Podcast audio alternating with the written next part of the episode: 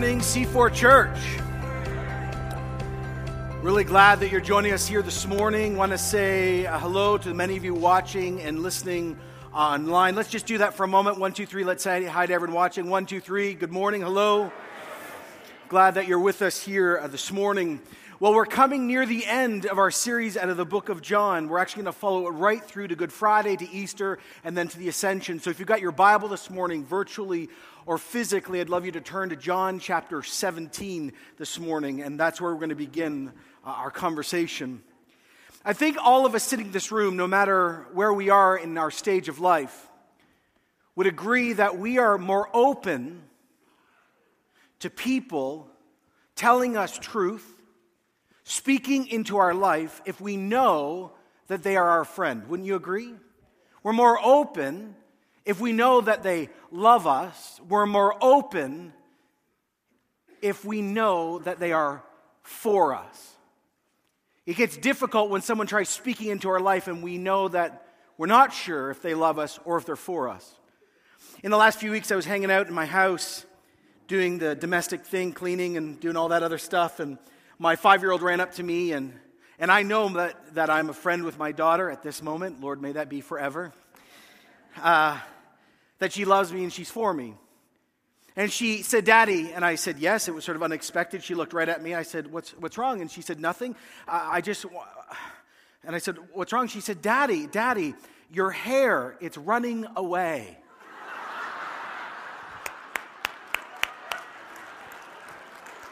Isn't that awesome? That is the best phrase ever for balding.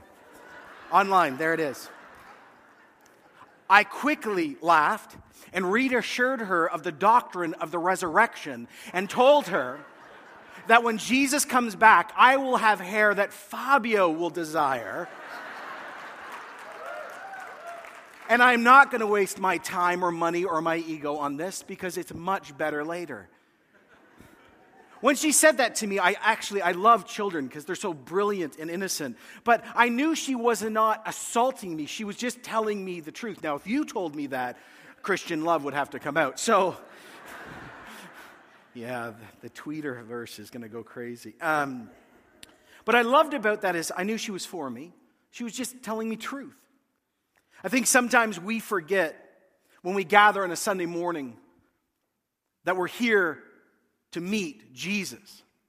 And sometimes when we arrive, we come out of the craziness of our life and, and we don't have time to stop and reflect. But, but there's a deeper thing. Sometimes we start believing in our heart of hearts that Jesus maybe isn't our friend and maybe Jesus isn't as loving as he says and, and maybe Jesus isn't really for us. And so when we begin to believe those subtle lies from our own accusing heart or the evil one, we begin to put up walls and we begin not to hear what he's trying to say. But I want to start this service or this moment moment in, the, in this service this morning by saying, look, Jesus is our friend.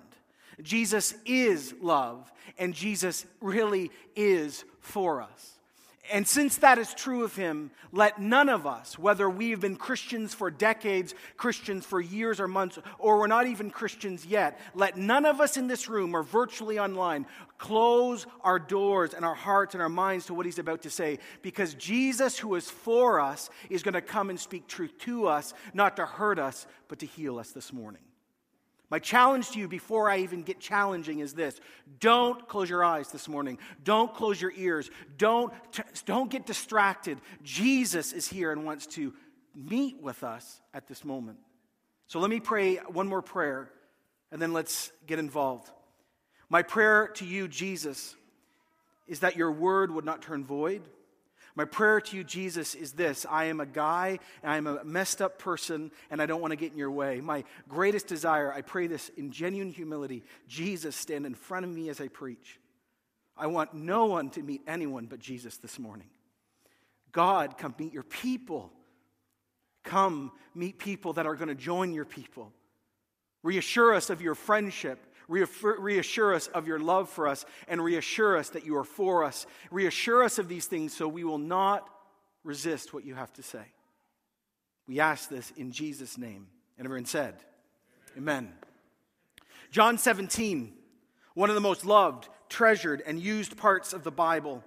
Many old scholars used to call this the Holy of Holies in the Bible, the inner sanctum, the very place where we see the burning heart of Christ. This, called the great high priestly prayer, this is a, a prayer of consecration. This actually really is the real Lord's Prayer because he prays it. Here we see his love for us, his heart for all of us, his will, his deep desire for every generation of Christians that has existed since his ascension. Here, Jesus prays. Have you ever thought about Jesus praying for you? Much of the time, we don't think about it, but the Bible is clear that he does. He's called our great high priest. Jesus' prayers are perfect. Think about it. Jesus' prayers are never mixed with error or truth, full of truth or error. It's just truth. Jesus' prayers never have wrong motives. Jesus' prayers are honest, authentic, heartfelt, most exalted. They're the most holy, most powerful, mo- most fruitful than any other prayer. Actually, never has there ever been, nor will there ever be, greater, more profound prayers than the prayers Jesus prays. Have you thought about it? The longest recorded prayer that Jesus does is here. It's being spoken in the shadow of the cross. Jesus is about to be brutally murdered. And at this moment in John, this is where he prays his longest, most profound prayer. But that shadow is not all consuming, and that shadow is not all powerful. Many people preach this, this passage in a gloomy tone. Oh, Jesus says to the Father, things can get real bad, so let me cover my bases before I go. No. This is a prayer filled with tenderness, and this is, this is a prayer filled with triumphant expectation. This is a victory lap prayer. This is not a prayer of fading hope and unbelief. If you read John 16, what did Jesus declare to his followers just before he prays this prayer? He once again tells them he has come to be murdered and die. And he actually says to them that you are going to abandon me he says emphatically that he is going to be stripped of friendship. He's going to be stripped of protection, stripped of clothes, stripped of dignity. Oh, he's going to be stripped of life. And yet, notice the last words of Jesus before this grand prayer John 16 32. A time is coming, and in fact, it has now come where you will be scattered each to your own homes, and you will leave me all alone. But I will not be alone, for my Father is with me. And then he says in verse 33 I have told you these things so that in me you may have peace. In this world, you will have trouble. And we all say to that, Amen. But take heart, I have overcome the world. Notice, Jesus has not started the brutal experience yet. He's not been rejected by his friends yet, the 11 at least. Eh, the, the people of the world have not rejected him. He has not been rejected by all of us fully yet. He has not been beaten. He has not been stripped. He has not been mocked. He has not been crucified yet. Jesus has not even gone through his trials yet. And yet, Jesus already says, I have overcome the world. See, in chapter 15, Jesus gives his command of love. In chapter 16, he has his last conversation with his friends, and he says to them, even before he hits the cross, Don't you worry. No one's taking my life. I'm giving it up. And oh, by the way, I have already overcome the world, and now let me pray. He prays for himself and the coming task. He prays for that first community, the original community that we all link to.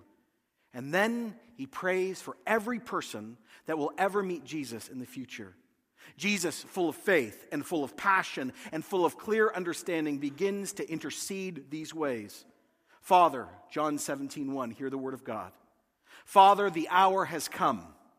Glorify your Son, that your Son may be glorified in you. The hour, the time has come for Jesus to be murdered for Jesus to commit the ultimate act of defiance against death and Satan and sin. He has come so he might die that he might live. He has come to die so we might die and that we might live. And he has come to overcome everything that is broken in, I say this strongly, in his creation.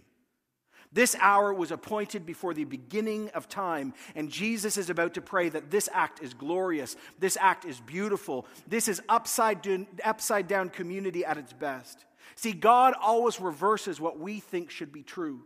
The cross, by invention, talk to any scholar who's an expert in torture. They will tell you the cross is in the top two worst ways to die. It is an instrument made to make you suffer longer. It is an instrument made to publicly humiliate you. It is an instrument that is a public show of, an extra, of a brutal death.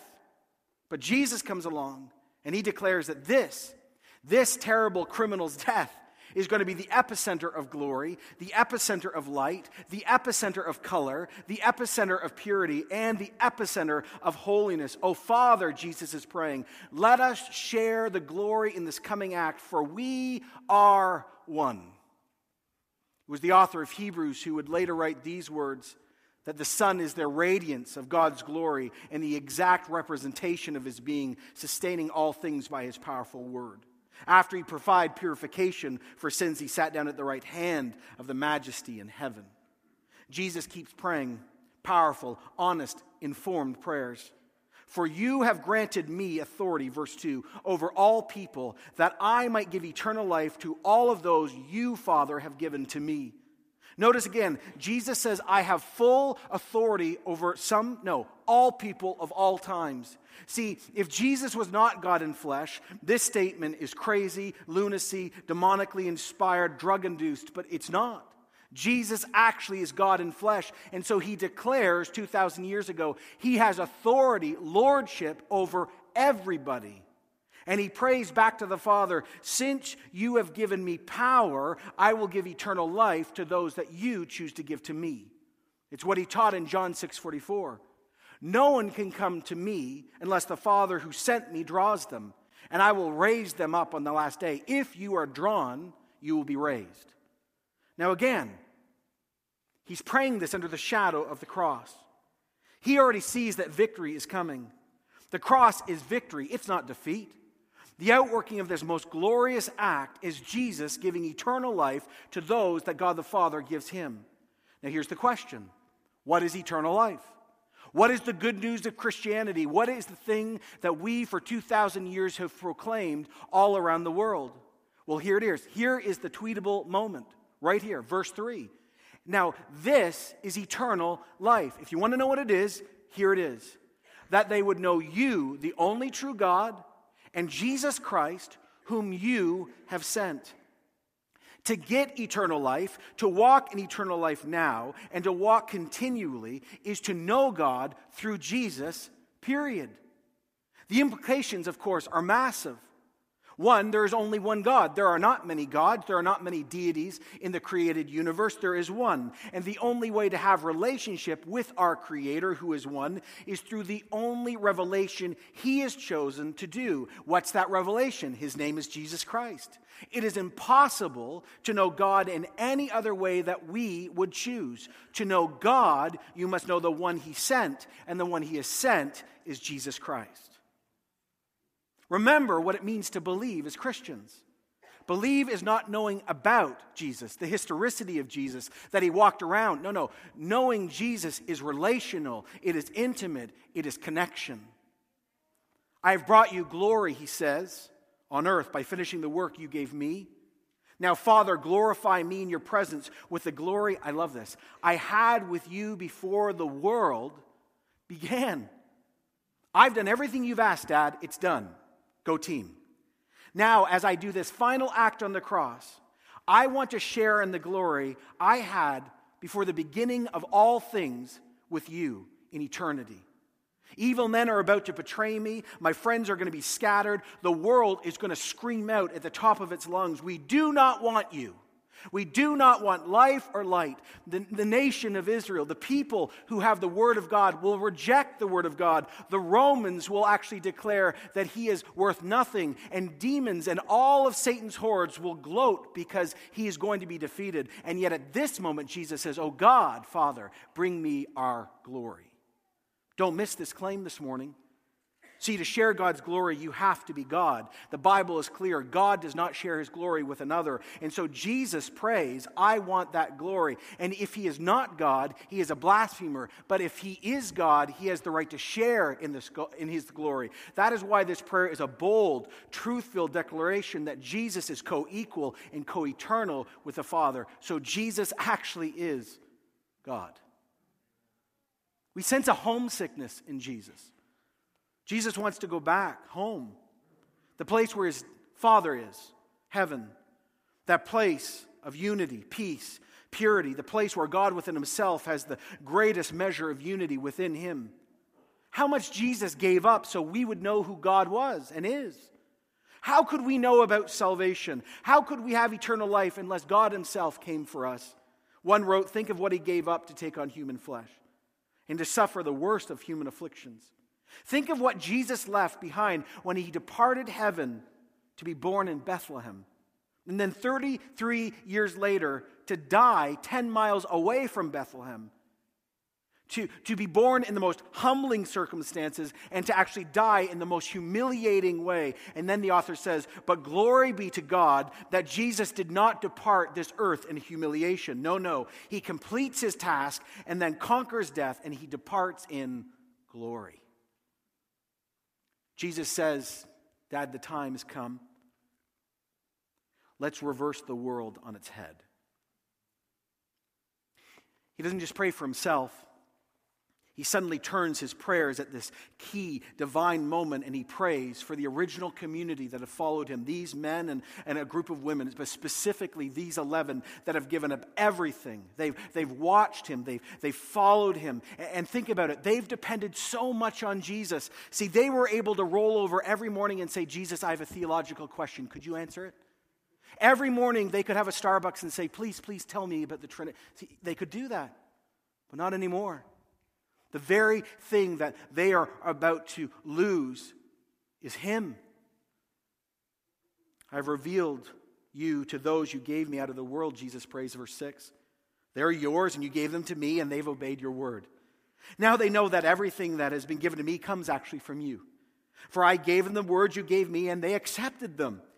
They know with certainty that I came from you, and they believe that you sent me. God gave Jesus those disciples.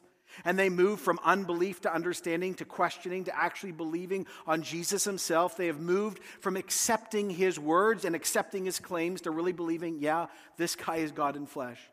They were saying that this 33 year old man, born in Bethlehem, the guy who grew up in Nazareth, the guy whose dad was a carpenter, he's actually God in flesh. And by teaching side, word, and deed, he is the Savior of the world. Yes, he is the bread of life. He is the light of the world, the resurrection and the life. He is the way and the truth and the life. He is the great I am. He is the same God that walked with Moses. We believe with confidence. Again, let me remind you what believing means. It does not mean to perceive or recognize alone. It means to understand, to exchange ideas and values. That is why the Bible continually uses the word know about sexual contact, intimacy, because it is a big difference to know about something and know them. And the Bible is saying to truly know God, not in a sexual way, but in an intimate way, you have to truly know, believe, relationship. And he is praying that these 11 now have that. He says, I pray for them. I'm not going to pray for the world, but for those you've given me, for they are yours. This isn't saying that Jesus doesn't pray for the world. John 3:16 still in effect, everyone. The focus of our prayers, his prayer is on this inner circle. But let me tell you why. Lean in and listen. He knows that this perfect appeal in intercession is needed. Why? Because these 11 men have the potential. These broken, sinful, denying men, just like all of us, have the potential to abort, to kill God's master plan of telling all of us about God. Don't you understand? Without Jesus' perfect intercession, his church always fails. Jesus understands the power of what he's about to do through them because he's about to send them into the world so the rest of the world gets to know who God is through Jesus, just like they have. And he prays, Oh God, I'm praying for them because the whole world is at stake at this moment. All I have is yours, and all you have is mine. The glory has come to me through them. I will remain in the world no longer, but they're still in the world. I'm coming to you, Holy Father, and protect them by the power of your name, the name you gave me, so that they may be one as we are one. While I was with them, I protected them and kept them safe by the name you gave me. None of them have been lost except the one doomed to destruction, that was Judas, so the scripture would be fulfilled. You know, we as North Americans don't catch the power of this, but see, a name represented all a person did, all a person was, and what they would do. And this is Jesus' prayer Dad, I'm coming home, and you protected them under your name and, and the name you gave me. By the way, did you just catch that? Did you notice that Jesus wasn't Jesus before he was born? Hold on, heresy check. Hold on. Of course, he's the second person of the Trinity. He's always been the Son of God, he's always existed. But his name was not Jesus until he was born. God gives Jesus' name to him.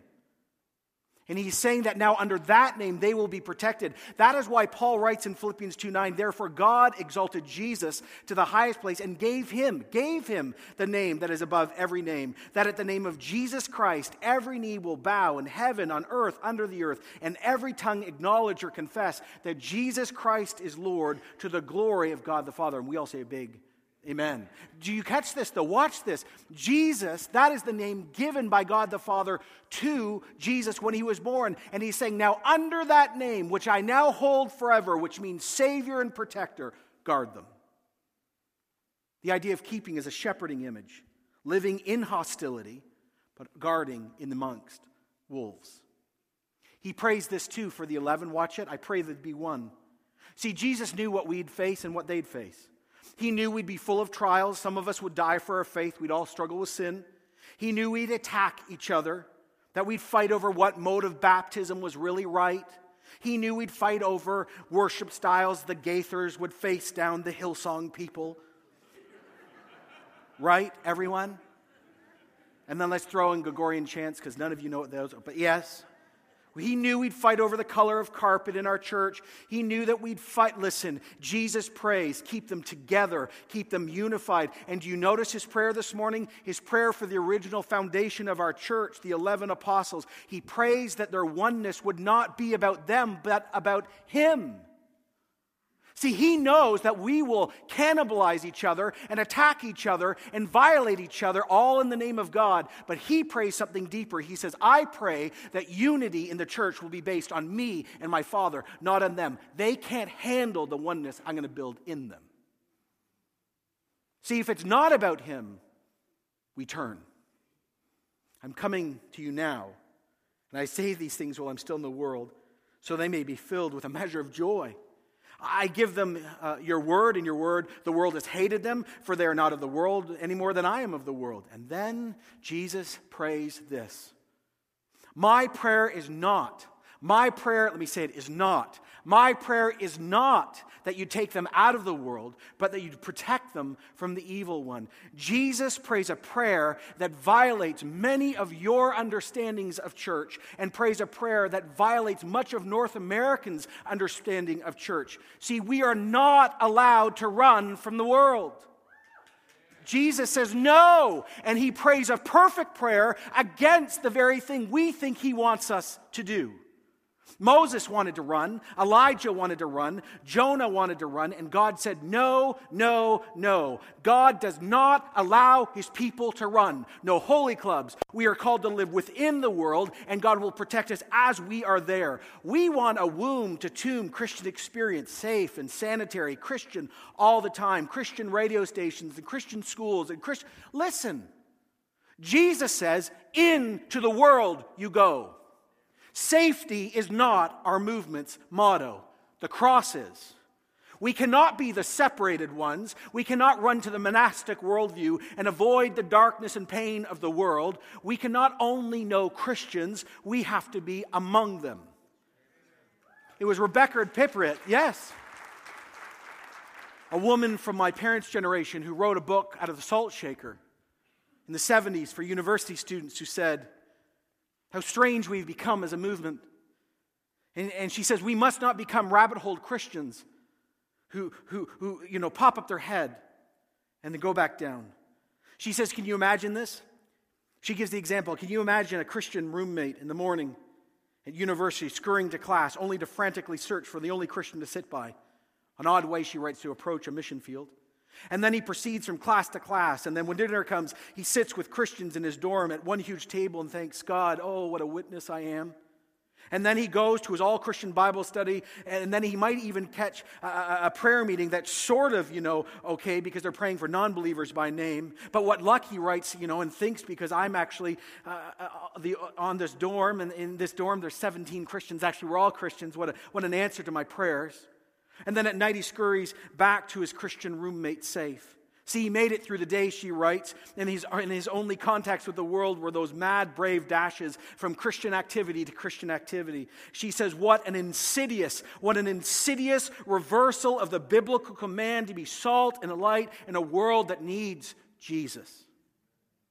Jesus prays, Oh God, keep them in the garbage and the crap, but in your name, protect them so they do not accommodate. Catch this. Jesus has no time for accommodation, and Jesus has no time for isolation. See, this is what he says right here in verse 16. They are not of the world, even as I'm not. Sanctify them by the truth. Your word is truth. As you sent me into the world, I now send them into the world, for I sanctify them myself, so they too may be truly sanctified. Sanctification is the old word for holiness, to be set apart and to be made without sin. And Jesus is saying, Look, my prayer, Dad, is this that A, that they will be set apart for mission. They're going to join our mission into a dark world. And, oh, by the way, as they read the scriptures, they will become holy and more holy because they will know what our will is and they will be sent out. Jesus says, as they are living in the midst of pitch black, make them light and sanctify them by their word and our word. See, this is powerful. Powerful. Jesus prays to the Father about the coming cross. Jesus prays about that original circle of 11 and those who are relationally connected. But then Jesus does something so beautiful. See, he prays for all of us in this room and many of you watching online. At this moment, we suddenly see our great historical and spiritual connection to the whole church throughout all of time. See, C4, we're nothing. We're a drop in the bucket called church. There are billions of us. And we're only one part of the grand stream of 2,000 years. And Jesus prays over that whole stream and says, My prayer is not just for them alone. I pray also for those who will believe in me through their message. Don't you understand the power? I'm sitting here in 2013. I am preaching out of the book of John, one of the 11 that Jesus prayed for. And many of us have believed on John's word to meet Jesus. His prayers are being answered. Beautiful. And he says here, I pray for all of those that will believe. Insert your name here. Jesus was praying, I pray for Jonathan David Thompson, who will be born in 1975 in a place called the Schwa, whatever that is. and Jesus prayed for me that I would be a faithful follower of Jesus in this time and in this generation. And he prayed it for you too. He prayed that for my great grandmother. He prayed that for my great great grandfather, too. I love that our master is not bound by time. And he says here these words I pray that all these people who are going to follow me, that they will be one, Father, just as you are in me and I am in you. May they also be in us, so the world may believe that you have sent me. I've given them the glory you've given to me, that they may be one as we are one, and I am in them and you are in me, so that may, they might be brought to complete unity. Then the world will know, the world will know that you have sent me and loved them, even as you have loved me. Look at the power and the danger of what's being prayed here. He's praying that we're all going to love each other so the world actually sees that what we believe is true. But here's the question this morning What is Christian unity really all about? Because his grand prayer for us is unity. So the question is, what is unity? Well, I was reading Swindoll this week and I love what he said. First of all, he preached unity is not, nor ever will it be, uniformity.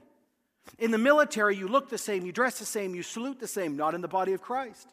We all have different spiritual gifts coming from different backgrounds. He says, just think about church history. Saul, who becomes Paul, who's a PhD in Jewish Pharisaic understanding. And then there's Luke, who's not actually a Jew, and he's a doctor and a historian. And then in the church fathers, Tertullian, this passionate, fiery, logical, zealous guy. And then Augustine. And then you've got Bernard of Clairvaux, who's French monk, who's penning these unbelievable hymns out of the monastery. And then John Wycliffe in another generation, the morning star of the Reformation, who dies for writing the Bible in English so people could actually know who Jesus was. And then George Whitefield, who's a Calvinist, who through the Anglican Church brought millions and his best friend, then enemy, then friend again, because he learned about love. John Wesley, an Arminian who founds the Methodists, and then Spurgeon, the great Baptist preacher, and Moody, who's uneducated and not Baptist at all, who founds a college and publishing house. Insert your name here. Unity is not uniformity, unity is based on the one we all have met Jesus, who reveals the Father, who possesses us by the Spirit, the holy triune God. Unity is not uniformity. Jesus is not praying for that. Jesus is not praying through unity and unanimity. Unanimity says you have to agree with everyone on everything. If that is true, we're all done. We need to agree on the fundamentals of our faith. But we also have the freedom to disagree with each other on secondary issues and not forfeit love with each other. If we have to agree on everything, we'll never get on with the mission of the church. Unity is not uniformity, unity is not unanimity, and unity is not unification. He writes, I don't think Jesus is half as disturbed as most people are about denominations. The matter, in some ways, believers break away from each other is not admirable, actually sinful or prideful. Some doctrines are definitely not as pure as others, that's for sure. But the concept of churches differentiating, differentiating on, on non essential matters and, and keeping distinct, distinct identities doesn't endanger our unity. Let me add, actually, I think it shows Jesus is at work because we will catch more people with more diversity. Some extremists, it's true, seek reasons to separate. Some believers can't distinguish between essential and non essentials, and they're arrogant and prideful. But you know what? Here's the truth Jesus is working through all churches that love Scripture and love Him. Do I agree with the Salvation Army down the street on everything? No.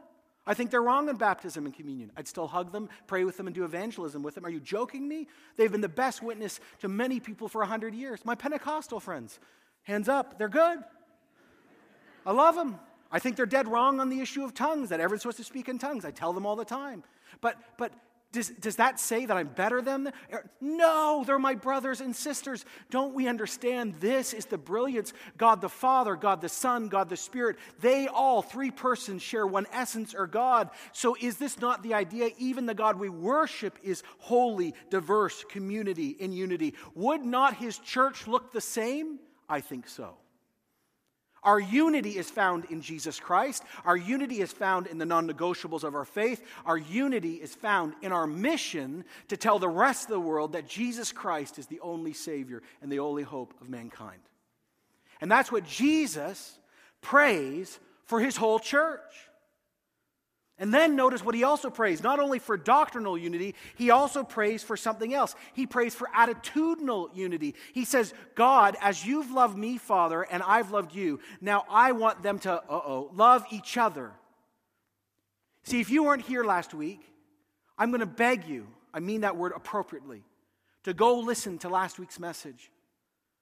See, here's what Jesus prays. Not only that we'd be unified through the one we know, but we would actually demonstrate unity in churches and between churches by loving each other. Oh, and what is love again? Let me remind all of us. Love is patient, love is kind, love does not envy, does not boast, it's not proud, it does not, oh, here's a big one, dishonor other people, it is not self seeking, it is not easily angered, it keeps no record of wrongs. Love never delights in evil, rejoices with truth, protects, trusts, hopes, and perseveres. Do you think our relationship with other churches would be stronger if that was our attitude first? Do you think that this church would be more and more and more like Jesus if this became the standard and this became the prayer request of all of us individually as a church to say, Jesus, make us this? Of course, the answer is yes. Jesus prays for his church over centuries, praying that they be full of biblical love, and prays not only for biblical love, but doctrinal love, and that they be brought together. And he does not stop there. Jesus keeps praying and he says, I don't only want to preach, pray for their presence in their time, I pray for their future too. He says in verse 24, Father, I want those you have given me to be with me where I am and to see my glory, the glory you have given me, because you've loved me before the creation of the world. Jesus prays about our eternal security. It's what we learned in John 14. My dad's house has got lots of rooms. If it wasn't true, I wouldn't have told you, right?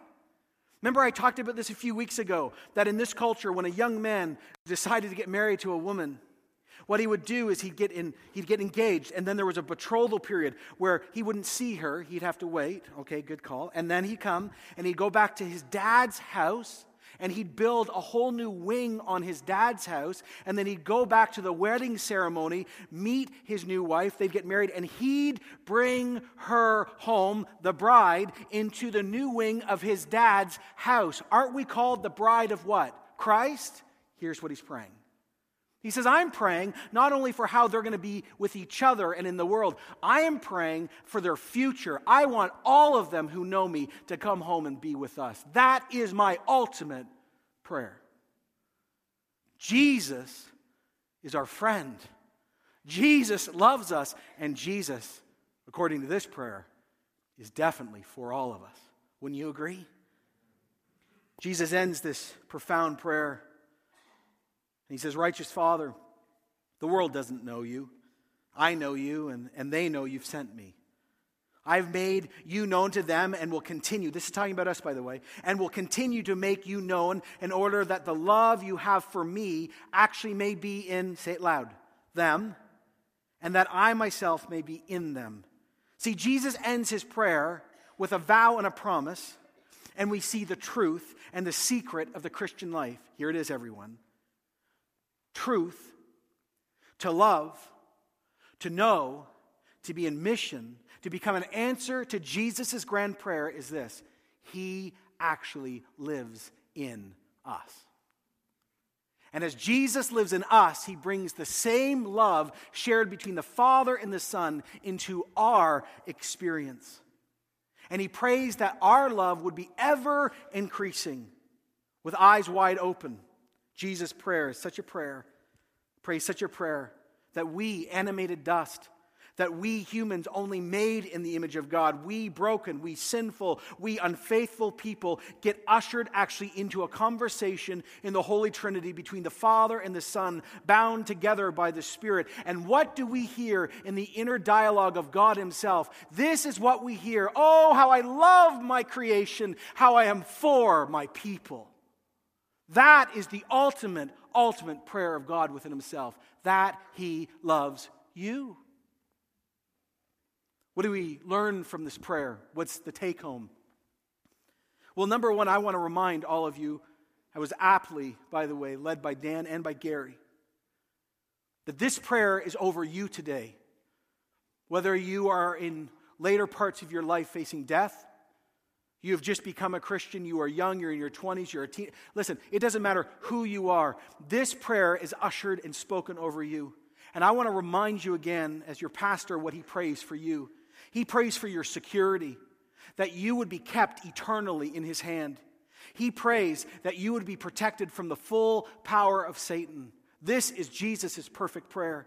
He prays for your holiness, that you would live a holy life. He prays for courage, that you would not run from the world, but you would learn how to live in the world. He prays for your unity with other Christians, that you'd be right seeing and right believing, and you'd actually love other believers, though you don't naturally do it, that this would happen. He prays for genuine proof of existence of faith through obedience. I mean, see, this is what Jesus not only prayed for you 2,000 years ago, let me say with assurance, he's still praying this prayer right now in the heavenlies. This is what Jesus prays over you. And if you're wondering if Jesus is for you or loves you or is your friend, this is the answer given by God to you this morning. Yes, he is. But there's something deeper. What have we learned about prayer, C4? Have we not, as a community, learned in the last three weeks that Jesus told his community time and time again if you come to me and you pray anything, he says, in my name, and it gives God's glory, what will happen? It will be answered, right? Is this what we've learned?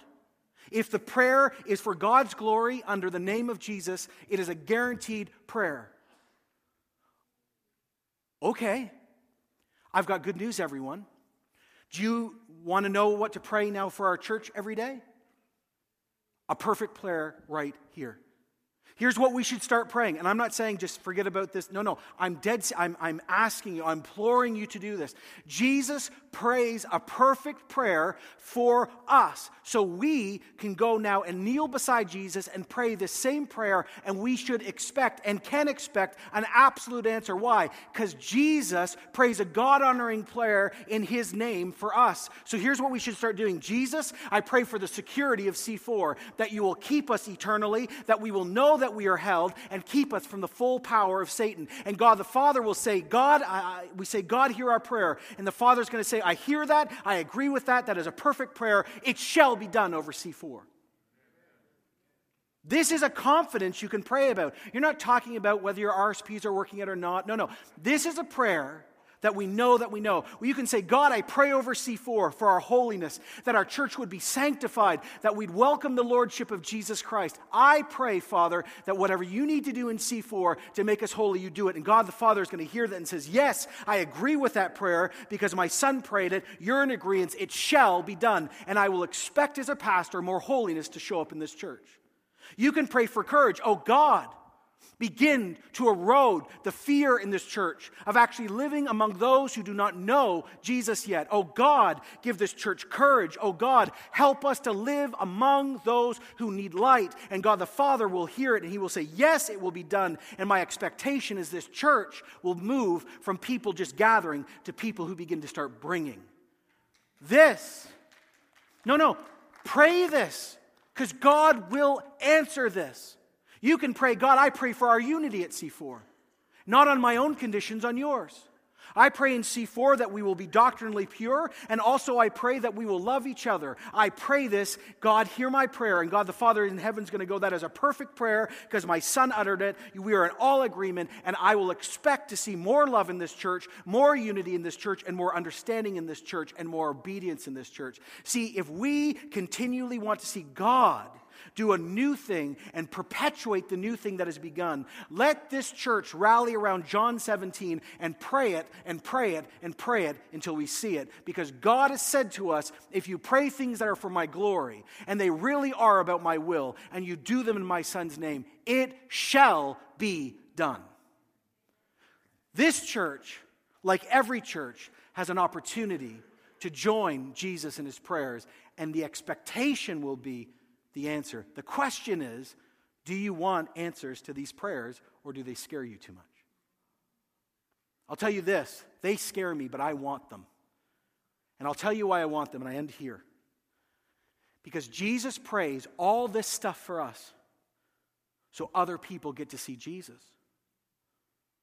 I want, I want to say that again. If you've just lost my train of thought, just come right on back here. Jesus prays all of this so other people meet him. What did he say? Let me just read the scriptures one last time to you before I'm done. My prayer is not for them alone. I pray also for all who will believe in me through their message. That's us. And all of them may be one Father, just as you are in me and I am in you. And here it is. May they also be in us, so the world may believe that you have sent me. Here's why we desperately need to pray for revival and continue to pray for this is because the more this happens, Jesus says, the more the world will actually believe on Jesus. Here is the greatest affront to our selfishness as a church, where we go, I'm not really interested in being changed, and heaven cries out with holy tears, Why would you not want to be changed? People are going to hell, and you need to be changed so the world can see my son. The reason why we're praying for a new move of God among us, the reason why we must pray for love among us, the reason why we must know that God is for us and He is loving and He is our friend is because the eternity of Ajax, the eternity of Whitby and Oshawa and Pickering and Durham is connected to these prayers and the outworking of these prayers in us. Oh God, I pray this over this church. Make us so desperate for people to know you that you would change us and we'd be willing willing to be changed. Oh God, hear our prayer.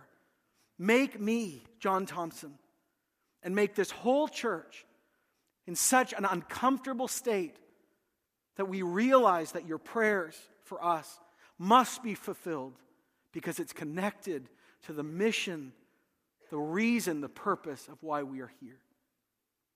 God, help us to know your love. God, help us to know that you are for us. And oh, Jesus, break us. Break us by your prayers so the world can know that you have been sent, so eternity be given to so many others. We join with the prayers of Jesus. And though this is a moment in a service, I mean, I mean it, Jesus. I join with your prayers for me, my wife, my three kids, my family, and my extended family here. Do this, O Lord. So then on Judgment Day, we will stand beside many, many others who met you also. Amen.